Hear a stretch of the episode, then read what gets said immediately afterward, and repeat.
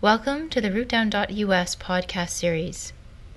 Today, Camille Harris will be sharing information about nutrition and detoxification, with special focus on the spleen and stomach, from her upcoming course, Incorporating Detoxification and Dietary Transition in TCM Practice. So let's continue our discussion on detox and cleansing with Chinese medicine.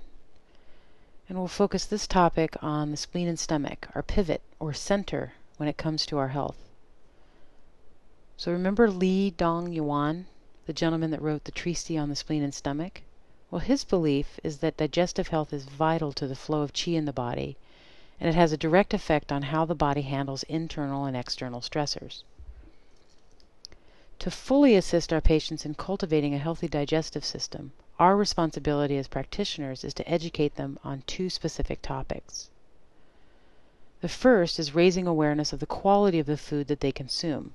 I was just listening to a well known fitness expert on the radio today talking about how she was approached by a magazine show to go up to people in a food court and say, Hey, do you know what's in that? She must have spent an hour of her radio program talking about additives in foods, the chemical preservatives, dyes, trans fats, and the ill effects of processed foods, and what they chemically do to the body, specifically altering the endocrine system.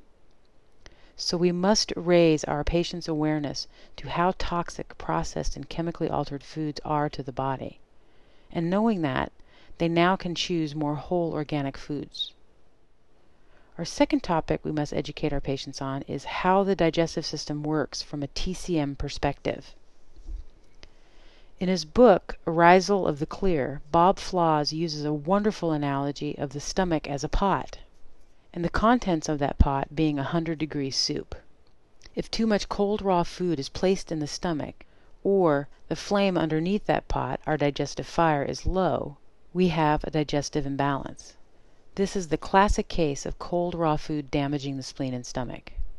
If we can give this simple analogy to our patients, then they can make sure that the food they eat is at least partially cooked or warm. I know many raw food ad- advocates would disagree with the notion that raw food is bad for you, but I think there is a middle ground here.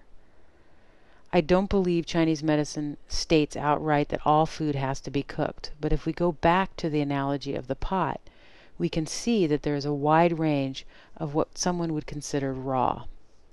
So let's take a closer look.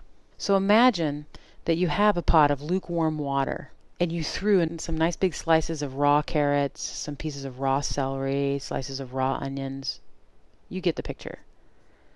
And the flame underneath that pot was barely at a simmer. How long do you think it would take to get that pot of water to what Bob Flaws calls a hundred degree soup? A long time. So remember, the flame in this analogy would be the condition of the spleen yang or digestive fire. This cold, raw, dense food is what taxes our spleen and stomach. One way to assist digestion is to chew our food well. This is where digestion actually begins. But as we all know, most of us just swallow our, whole, our food whole. So let's say you took the same vegetables, but you prepared them or cut them a little differently. Maybe you shred or julienne the carrots and chop up the celery into smaller pieces. And you chew your food well. Now your digestive fire has a greater chance of digesting and breaking down the vegetables into a usable form of energy. With regards to preparation, I think it is important to point out that good raw food chefs know how to use the acidic and or salty properties of other foods in order to break down the cellulose of the denser foods. So let's not totally negate the wonderful properties of raw food. Do I believe that some people should not eat raw food? Most definitely. But that's what our TCM training is all about. We can differentiate between those individuals that can tolerate raw foods and those that can't.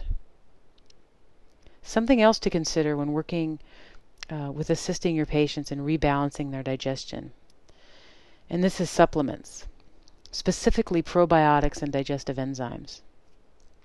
I'm a big advocate of using foods as medicine and keeping supplementation and or herb formulas to a minimum.